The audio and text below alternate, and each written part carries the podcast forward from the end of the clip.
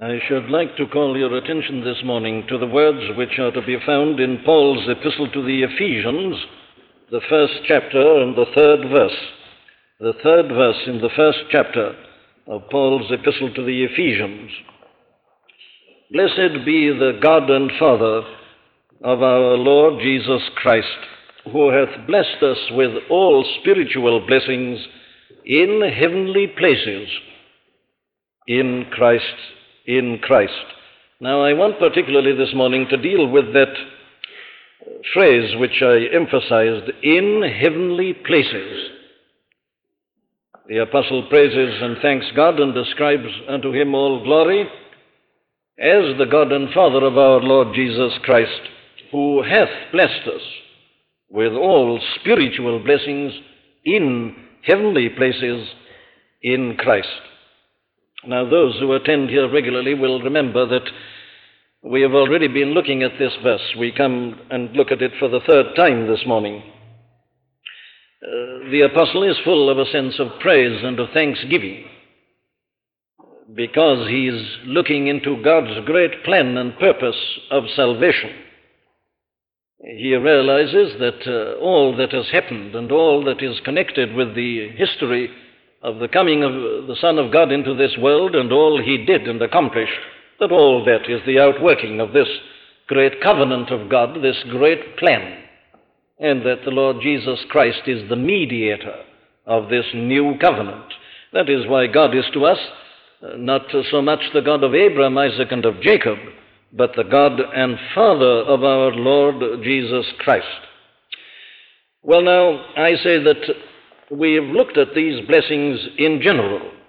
We've seen that they all come to us uh, through the Lord Jesus Christ, mediated by the Holy Spirit. Hence, he describes them as spiritual blessings. And uh, we looked last Sunday morning at these blessings in detail and in passing. We said just a word about this uh, description of them as being in heavenly places, or if you prefer it, in the heavenlies, because the true translations are possible here. And uh, we contented ourselves with just a glancing remark last week to this effect that the apostle undoubtedly partly introduces the phrase here, again to draw a contrast between the position of the Christian and the position of the Old Testament saints. They who received their blessings as the children of Abraham in the flesh they uh, had blessings which were mainly material and temporal. You judged a man's blessing by God in terms of his flocks and his herds and so on. But now, says the apostle, the blessings have a different character. They are not so much earthly as heavenly. They belong to a different realm. And of course, that is absolutely vital to the whole Christian position, as I shall try to elaborate this morning. But there are so many who go wrong in their entire thinking about Christianity because they start at the wrong point. They've got uh, such a materialistic conception of the blessings of Christianity and fail to realize that the Christian faith is avowedly and confessedly otherworldly, that they never really begin to understand it and are constantly involved in difficulties.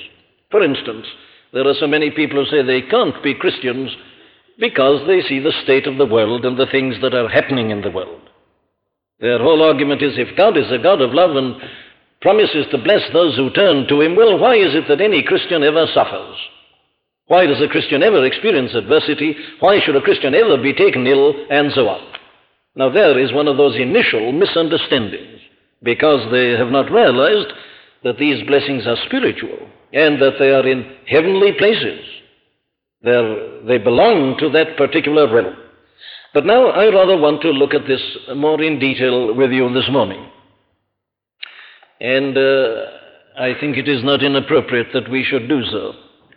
On a day like this, which is now becoming known as Remembrance Sunday, in which so often, even in the Church of God, the attention and the minds of men and women are turned to this world rather than to the next world. But here I say we are reminded as to how the Christian looks at all things. And it is always in terms of this idea that our blessings are in the heavenly places, in the heavenlies, in Christ. Now, I have said many times about this epistle to the Ephesians that the apostle rises to greater heights in this epistle than in perhaps any other. And if that is true, it is certainly true to say this that he never rises to greater heights than he does in this particular phrase. Here is a phrase which really does lift us right up into the heavens. And it represents the Christian standpoint and viewpoint as it is in its greatest glory and majesty. Now, it is in many ways a kind of key phrase in this uh, particular epistle. The apostle uses it five times in this one epistle. Here it is here in the third verse. In the twentieth verse, you've got it also in this first chapter. He's talking about God and his power, which he wrought in Christ uh, when he raised him from the dead and set him at his own right hand in the heavenly places. Now, there are some people who don't like that places. They say that's localizing it too much. But you must localize it because Christ is in the heavenly places, and that suggests a location. And merely to say the heavenlies is not enough. It is the heavenly places. Then we've got it in the sixth verse of the second chapter. He says that uh, even when we were dead in sins, that God hath quickened us together with Christ and hath raised us up together and made us sit together in heavenly places in Christ Jesus. Then you will find he uses it again in the third chapter and in the tenth verse, where he says that God's purpose is that to the intent that now unto the principalities and powers in heavenly places might be known by the church the manifold wisdom of God. And the fifth, the last reference, is in the sixth chapter, in the twelfth verse. In the famous statement, we wrestle not against flesh and blood, but against principalities, against powers, against the rulers of the darkness of this world, against spiritual wickedness in high places, which should be in heavenly places. Again, if you like, in the heavenlies. Well, now, obviously, the apostle doesn't keep on repeating a phrase like this without its uh, having some very deep and very real significance. And it has, of course. It is, as I say, one of the most glorious representations of the whole of the Christian truth. And if we could only see ourselves as we are in Christ in the heavenly places, it would revolutionize our lives. It would change our whole outlook. Our experiences would be entirely different. We should indeed be entering into the joy, which was the great characteristic of the life of the great apostle himself.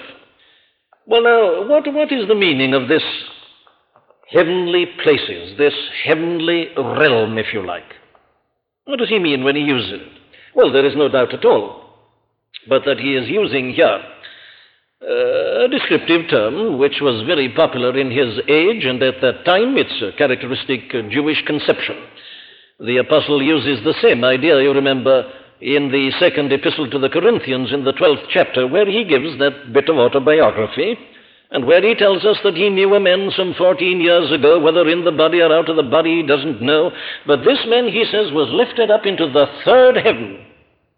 Now, what does he mean by that third heaven? That third heaven there is exactly the same thing as the heavenly places in this verse and right through this epistle to the Ephesians. What's it mean? Well, look at it like this. The first heaven, according to this conception, is what you may describe as the atmospheric heavens, where the clouds are. We talk about looking up into the heavens. Well, we mean we're looking up into that part of the atmosphere where the clouds are. That's the first heaven.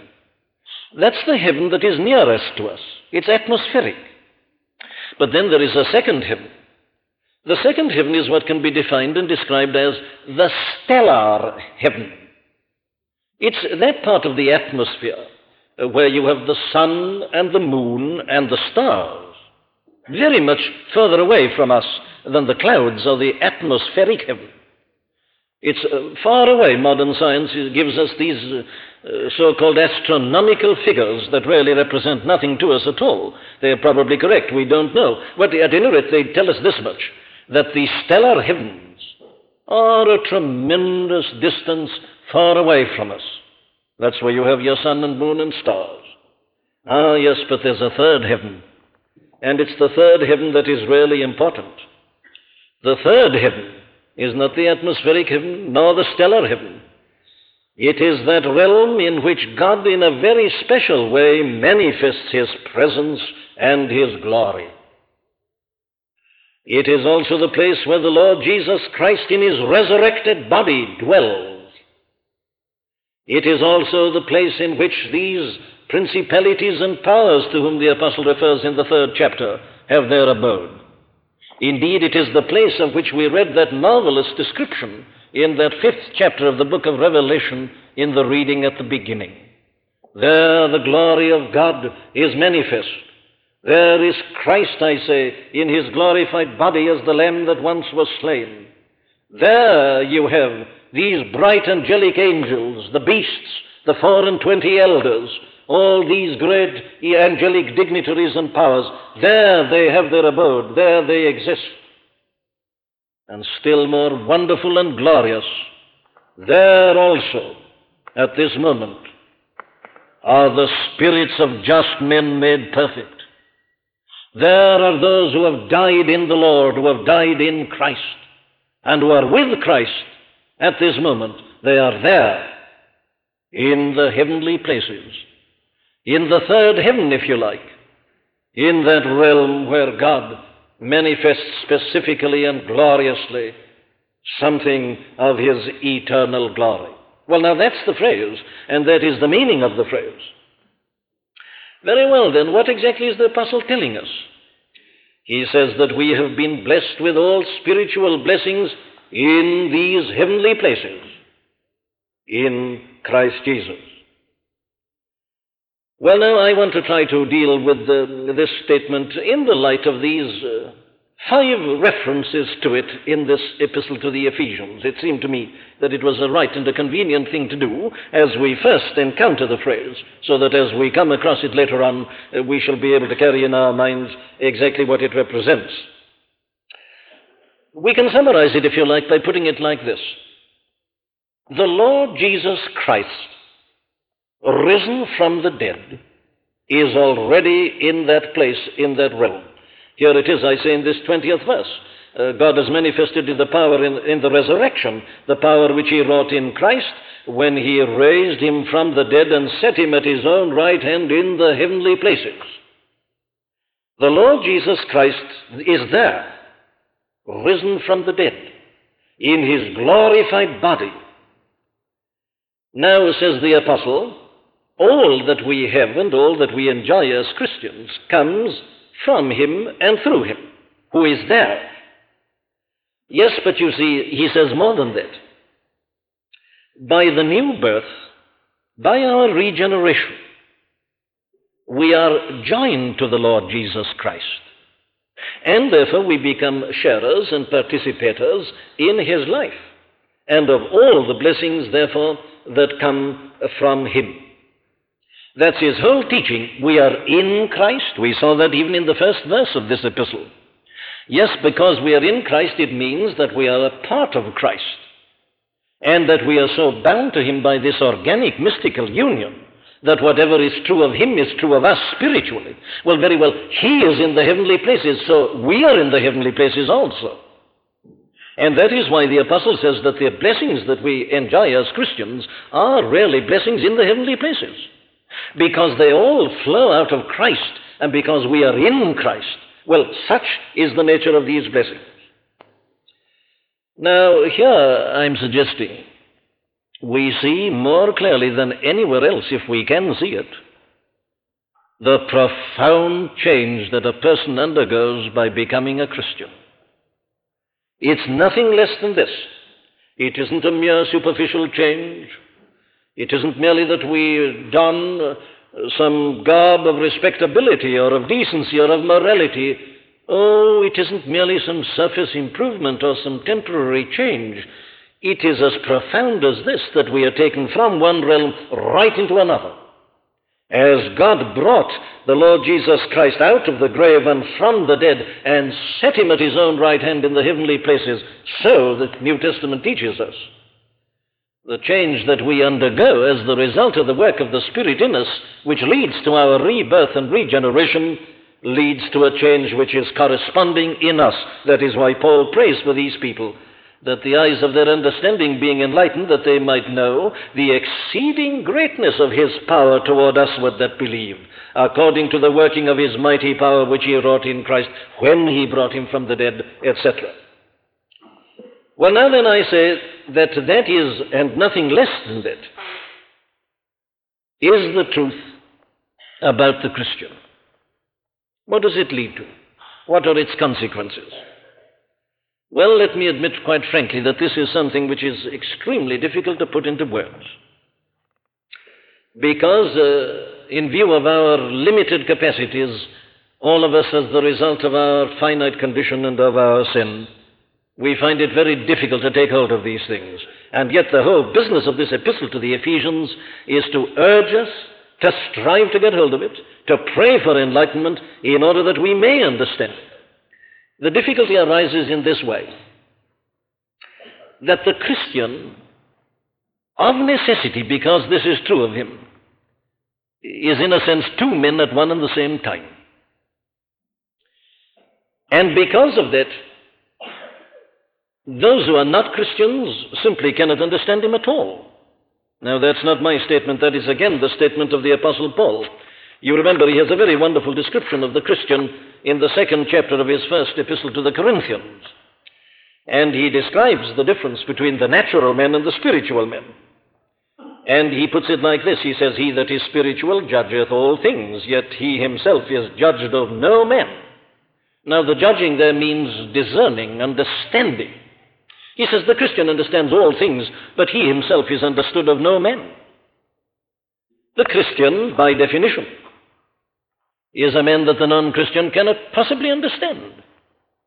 And one of the best tests, therefore, which we can ever apply to ourselves is just that. Do people find it difficult to understand us because we're Christians? Not because we are difficult, but because we are Christians. If this statement is true, the Christian must be an enigma to everybody who's not a Christian. They can't discern him. They say there's something odd about that man. I look at him and I see a man, and yet he's not like everybody else. There's something different. And there should be. Well, now then, I say that by the very definition of the Christian, in terms of this heavenly life and this heavenly realm, he is someone uh, who eludes the understanding of others, and indeed it's true to say of him that in a sense he cannot even understand himself. And he's become a problem to himself. And he's become a problem to himself because of this new thing that's happened to him. I live, yet not I, but Christ dwelleth in me. I am myself, I'm not myself. That's it. And it's all because now we belong to this heavenly realm. Well, let me divide it up and try and put it like this. The Christian, because of this, has two natures. Let's try it like that first of all. The Christian is a man who's conscious of having two natures. He is still, in a sense, a natural man. That which he has inherited by his birth from his forefathers, he still possesses. He is still in this world and in this life like everybody else. He has to live, he has to earn his living, he has to do all things like other people. He still lives the so called soulish, psychic life. The life, I mean, uh, which is lived in terms of intellect and understanding and emotions. He can study subjects and does, like everybody else. He's interested in the affairs of the country. He's interested in politics, social conditions, interested in housing. He has to buy and sell things like everybody else. He can study the arts. He's interested in music. That's his soul life, his soulish, his psychic life. He's still got it. He's got that like everybody else has got it. He's not deprived of that. He's got that as much as any other person who is not a Christian. Indeed, we can go further. He still knows something about the life of sin. He's conscious of failure. He's conscious of sin. You look at him, or he looks at himself, and at first he says, Am I different from other people? I seem to be identical with them. I fall, I fail, I do things I shouldn't. I still am guilty of sin. He appears to be a natural man. So, if you take a very superficial view of the Christian, I say you would very well come to the conclusion that indeed there is no difference at all between him and anybody else. But that isn't true. It isn't the whole truth about him. In addition to that, there is another nature. There is something else which has come in. And it is this something other that makes the Christian an enigma to other people and to himself. He's a natural man in a sense, but he's also a spiritual man. And of course, because he's not only this natural man, but he's spiritual as well, the apostle uh, contrasts the natural man and the spiritual man. Because the great thing about the Christian though, is that he is this spiritual man. And this is the big thing about him.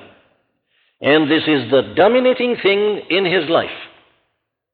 The Christian, at his very worst, knows that he is different. Let me put it at its very lowest by putting it like this. I have said that the Christian is still guilty of sin, yes, but the Christian doesn't enjoy sin as he once did and as other people still do. There's something different even about his sin. This spiritual principle is in him. This spiritual nature, this consciousness of a new life, of a life which belongs to a different order and a different realm. Now, I say it's very difficult to put this in words, and I'm sure that your experience will agree with what I'm saying. There is something almost elusive about it all. And yet it is something that someone, that, that the Christian knows. I've got to put it like that because it is something which is essentially subjective. It is something subjective that results from belief of objective truth. But it itself is something subjective. In other words, unless you feel that you're a Christian, you're not a Christian. Unless something has happened to you experimentally, experientially, subjectively, use any term you like. Unless something has happened to you and in the realm of your sensibilities, I say you are not a Christian. There is a great danger, I sometimes think, at the present time, so to objectify faith as to speak of it in a very unscriptural manner. There are people who come to you and say, Do you believe this? They take you to a verse and they say, Do you believe that? You subscribe to that? And you say, Yes, I do. Well, then they say, You're a Christian. Not of necessity, I reply. Not of necessity. That may be nothing but an intellectual assent. If to be a Christian means that God through the Spirit has worked in your soul and has given you a new birth and has put a principle of heavenly life within you, I say then you must know it, you can't help it.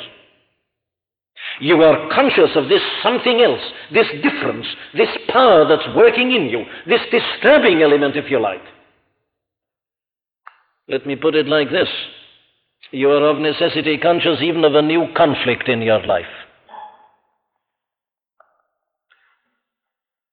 The person who is not a Christian is, in a sense, only one, but the Christian is two. To use the scriptural phraseology, the non Christian is nothing but the old man. But the Christian has a new man as well. There's a new man and an old man. And the new man and the old man don't agree. And there is a tension between the old man and the new man, and there is a conflict. The flesh lusteth against the spirit, and the spirit against the flesh. That's it. There's a conflict. And I say that the very lowest stage, in a sense, of a true Christian experience is that stage in which we are conscious of just that, perhaps not much more than that. We don't know what it is yet to be filled with all the fullness of God. We may not have had those blessed experiences of, oh, direct personal conscious communion with Christ, but at any rate we know this much that there's something in us, not ourselves, that is disturbing us. That there is, as it were, another person. That there is a conflict. That there is almost this du- dual personality, as it seems to be. This dualism, as it were. Don't worry about the terms. I'm simply trying to convey to you this consciousness which the Christian has of two natures. And he has the consciousness of the two natures because he is in Christ and Christ is in the heavenly places. And uh, he has received that life from Christ and he draws everything he has from Christ. And that is so different from everything else. It's a new nature. So the Christian, I say, is one who is conscious of having two natures. But let me go on. He not only has two natures, in the second place, he has two existences. He lives in two worlds. I don't know what your reaction is, my friends, but I find this rather thrilling. This is to me one of the most romantic things about the Christian life. The Christian is a citizen at one and the same time of two worlds. He belongs to this world, he is still in it, he is still living in it, he exists in it. And yet, you know, he doesn't only belong to this world, he is aware that he belongs to another one, as definitely as to this one.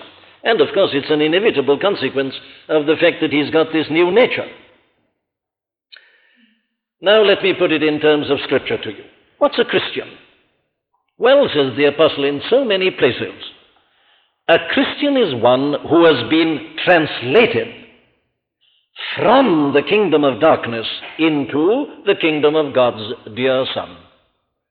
Translated, moved, changed its position. That's the constant expression that is used in the scriptures. Now, you see, it's parallel with what has happened to our Lord Himself. God has manifested this power in Christ when He raised Him from the dead and set Him.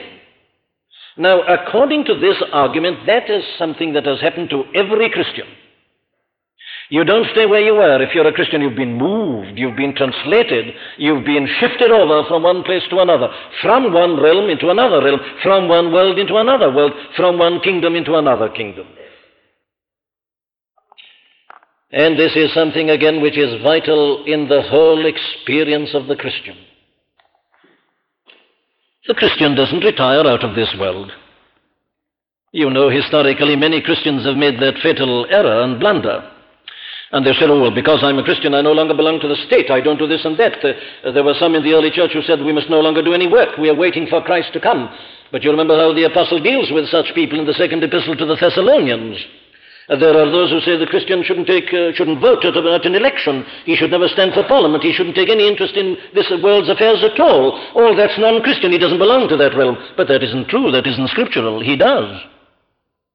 He is still a citizen of this world, and he belongs to this world and to this realm. He has many reasons for that. Amongst others, he knows that this is still God's world, and God has a purpose for him in this world, and that the powers that be are ordained of God, and so on. All that is God's ordinance.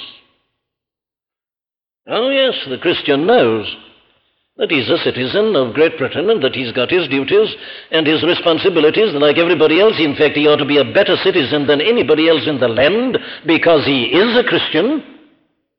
Ah, but he doesn't stop at that. He knows that he's a citizen also of another kingdom. It's a kingdom that can't be seen. It's a kingdom that is not of this world, and yet it's, in a sense, in this world and it's always impinging upon it. It seems to permeate it, and yet you can't define it. You can't say there's the boundary. It's everlasting, it's eternal. It's that stone that Daniel speaks about that was thrown in and began to grow and expand until it eventually covered the whole universe. It's that. And the Christian knows that he belongs to it. And again, I say what a wonderful test this is of our whole standing and our whole profession as Christians this morning. You're aware of the claims of Great Britain upon you. Are you aware of the claims of the other kingdom? You are anxious not to transgress the law of the land. Are you still more anxious not to grieve and to wound and to hurt the king, the king invisible, eternal, who belongs to the other realm and who is its Lord? That's the question. Now, the apostle says not only that we belong to that, but you notice he says something in that second chapter in the sixth verse, which sounds to us so daring as to be impossible, but he says it. He says this that God hath raised us up together with Christ, and hath made us sit together in heavenly places in Christ Jesus. That means this and nothing less than this. That you and I in Christ at this moment are seated in the heavenly places. We are there. He doesn't say here we're going to be there, he says you are there. How does that work? How can you say that, says someone, while I'm still in this world of time, with all its confusion and all its fighting and its contradiction? How are these things true at one and the same time? I said at the beginning that it sounds enigmatic, doesn't it? It sounds paradoxical and contradictory, and yet it's the most glorious thing about the Christian. It's, it works like this. Spiritually, I say this with my words measured and considered. Spiritually, I am in heaven at this moment in Christ, in one sense as much as I shall ever be. But my body is still left on earth. I'm still in this world of time. My spirit has been redeemed in Christ as much as it'll ever be redeemed. But my body is not yet redeemed. In me, that is to say, in my flesh, dwelleth no good thing. As a Christian, I am with all other Christians waiting for the adoption, to wit, the redemption of our body. Or if you prefer it as Paul puts it in writing to the Philippians, he says that we spend our time, we should as Christians, waiting for what?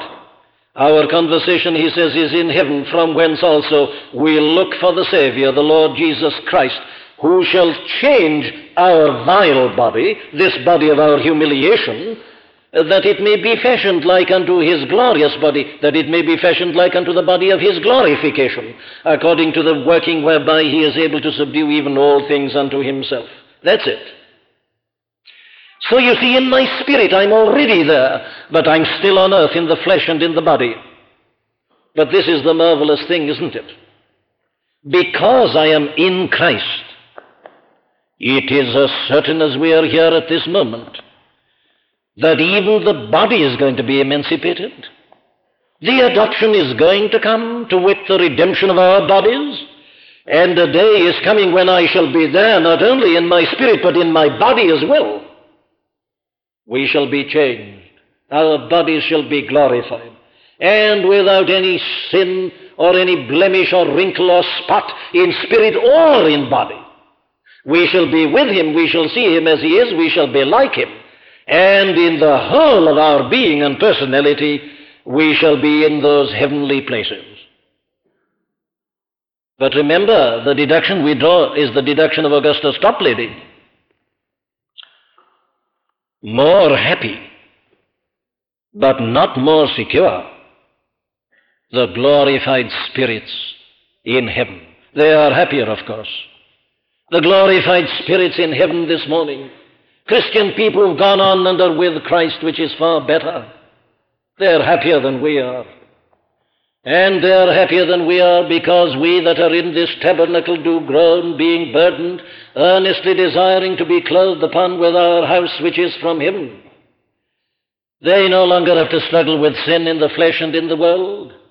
No, no, they're delivered from all that. That's gone as far as they're concerned. But we are still in the flesh and in the body and still struggling and still groaning because of that. They are more happy. But they are not more secure.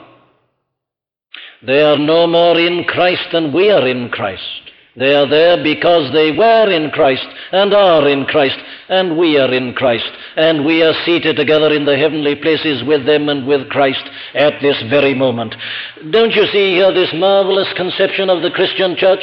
We have not come to the mountain that could not be touched. Where have we come to? We have come to the general assembly in the church of the firstborn, the spirits of just men made perfect. We've come to this heavenly place. We've come to Christ, the mediator of the new covenant. We are there. We are there in our spirit. We shall be there, even in our bodies. And that brings me to my last word, which is this. The Christian uh, not only has two natures, and not only has two existences, he has two outlooks of necessity. The Christian looks out upon life and the world, and in a sense, he sees them as everybody else sees them. And yet I hasten to add he sees them differently at the same time. And were I one who believed in preaching some peculiar, exceptional message because it's Remembrance Day, this would have been my entire theme. But we approach these things scripturally. We look at Remembrance Sunday not as the world does, but as people who belong to the heavenly realm do and should. We see everything differently. We see everything from the spiritual standpoint. What does that mean? Well, this. Everybody today is considering the state of the world and the wars and the causes of these things and whether there's going to be another war. I've no doubt many sermons will be preached about that today. Suggestions will be offered to statesmen as to what should be done. Sermons will be preached on pacifism or whether you should have armies or shouldn't have them, civil defense, and so on and so forth. But, my dear friends, that's not looking at things from the heavenly standpoint. Don't misunderstand me, those things have got to be done. And the Christian, as a citizen of this visible realm, has got to do all that. It's his duty to do it, and to arrive at decisions and to be able to give reasons for his decisions. But that is not the message of the Christian church. That, in a sense, has nothing to do with the Christian church. And it is wasting the time of the Christian church to spend time with such things because the Christian church is here to give this other outlook. And what is that? It's spiritual. It sees the cause of the troubles in an entirely different way. That other view sees the causes, of course, in the matter of the balance of powers between nations, certain political and social alignments, and how you can deal with them most effectively. Well, all right, says the Christian, that's all true, but that isn't the real, that isn't the fundamental cause. What is the fundamental cause? Well, Paul tells us in this last use of this term, heavenly places. We wrestle not against flesh and blood, but against principalities and powers, against the rulers of the darkness of this world, against spiritual wickedness in the heavenlies. The Christian knows that the world is as it is because of Satan, because of the devil.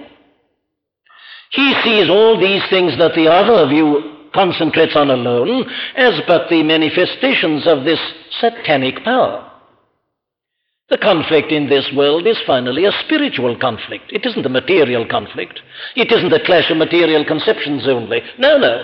It's the powers of hell and of Satan arrayed against the powers of God. Now, the Christian sees that. So you see, his view is very much more profound. He doesn't merely see things on a level, he sees this horizontal element as well, this perpendicular element as well. And uh, therefore, he is not as excited as the man who takes the horizontal view alone is because he sees the profound character of the whole problem. But he doesn't merely stop at a difference in the view of the problem, his view of how to deal with these things uh, must, by consequence and inevitable logic, also be entirely different. He sees that God has got two ways of dealing with this great problem that has resulted from the activity of the devil and the fall of men and of sin. God has two ways of dealing with it. The first is that He has ordained to restrain evil. And God restrains evil in many ways. He did it partly by dividing up the world into kingdoms and setting the bounds he did it by ordaining that there should be kings or heads of state and magistrates and powers. Let us never forget that the powers that be are ordained of God. It is God that ordained government and systems of government. That's why the Christian is exhorted to honor the king and to honor masters and people like that. Very well. Now, all that is negative. That is God keeping evil within bounds, restraining evil. He does it by means of government. He does it, therefore, by using statesmen, international conferences, political arrangements. All these things, they're all ordained of God. But they never become positive, they're only negative. They simply restrain evil. A police force can prevent men doing certain things which are riotous. No police force can ever make men good.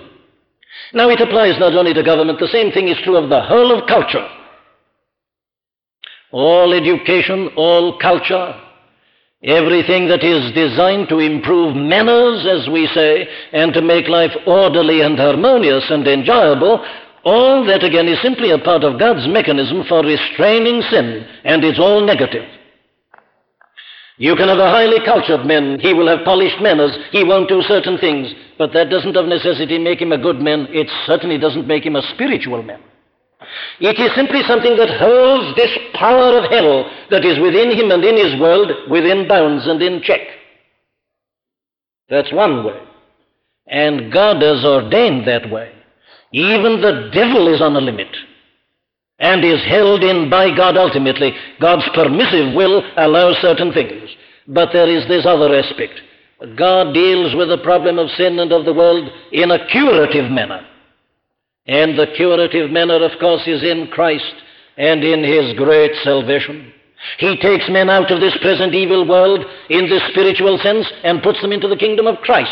He puts a new principle within them. He doesn't merely prevent their sinning, he gives them a love for holiness. They become positively good. They hunger and thirst after righteousness. They become like Christ. So there is a new kingdom within that larger kingdom of the world, and it is God's kingdom, it's Christ's kingdom. That's curative. That eventually is going to be so great that sin will be destroyed and banished and will be no more. So the Christian sees that. Nobody else sees that. The statesmen of the world, at their best, who are not Christian, know nothing at all about that, and they see only in terms of the visible and that which is immediately before them. But let me end by putting it like this the two views are entirely different with respect to the future. The non Christian, of course, pins his faith to human enactments It, it pins its faith to conferences. Oh, they say if we could only meet and have a roundtable conference and sign agreements never to use the atomic bomb, never to use the hydrogen bomb, never to have armies beyond this and that, then we all agree, and then the world's going to be perfect. And they really believe that, and they're hoping it's going to come, and they're clutching at it always. But it never seems to come, does it? But they can't go beyond that, of course. They know nothing about this spiritual element. They believe in the perfectibility of men. They believe in evolution. They believe that man must get better as he is more educated. They won't face facts. They won't face the fact that a highly educated man can be a beast and worse in his moral life and so on. They won't face that. They say man must be getting better, and he will. And eventually, of course, he'll banish war, and the world will be perfect, and there'll be no wars. I confess that if I had to believe that and had no alternative this morning, I would be of all men the most hopeless. My dear friend, that sort of thing's never going to happen. It can't, because of this spiritual element in the conflict. While man has got sin in his nature, he'll not only be an adulterer and a murderer, he'll do it on a national scale. Why should men in the mass be different from men in the individual? And while there's sin in the individual, it'll be out, it'll express itself. Do what you will, you won't be able to stop it. But thank God there's another message. And oh, to me, the greatest tragedy in the world this morning is that the church so often, in pre- instead of preaching her own message, is simply preaching that other message, that earthly, human, carnal message. Forgive me. I read in a local paper which I see this week in bold type are the protest made by three ministers who were county councillors at the meeting of their particular county council. Their protest was over this.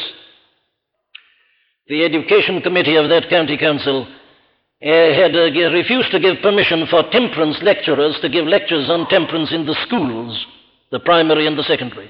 And the three ministers of the gospel were protesting and were appealing and agitating that these temperance lecturers should be allowed to go and give their lectures in the schools so that the children being taught the evil effects of alcohol would never drink when they grew up, and so the great problem of drunkenness in that locality should be solved. Is that the message of the church? Has the church to appeal to county councils to solve the moral problem? Has the church to appeal to statesmen to solve the problem? My dear friends, it's a denial of the Christian faith. It means an abysmal ignorance of the heavenly places. No, no, we've got another view. We've got something entirely different. Lectures on temperance are never going to make anybody sober. If to know the evil effects of alcohol should keep a man from drink, well, then no doctor would ever touch alcohol. How tragic it is, how pathetic. No, no, I say we don't depend on things like that. We know the problem is spiritual and the solution is spiritual. And as it is from Satan and hell and evil that lusts and passions and desires come, it is from Christ and Him alone through the Spirit that the power to overcome shall come, must come, yea, will come. And it not only will come in the individual, thank God, it will come in the whole world. Because the Christian knows this morning that that Christ who is in the heavenly places at this moment will come again into this visible world in a visible manner riding upon the clouds of heaven, surrounded by the holy angels. And those who are already with him will come with him. Those who remain will be changed and shall rise into the air to meet him, and shall forever be with the Lord. And he will rout his enemies and banish sin and evil, and his kingdom shall stretch from shore to shore. And he shall be acclaimed as Lord by things that are in heaven and on earth, and things that are under the earth. That's Christian optimism knowing that it is Christ alone who can conquer, that Christ will conquer.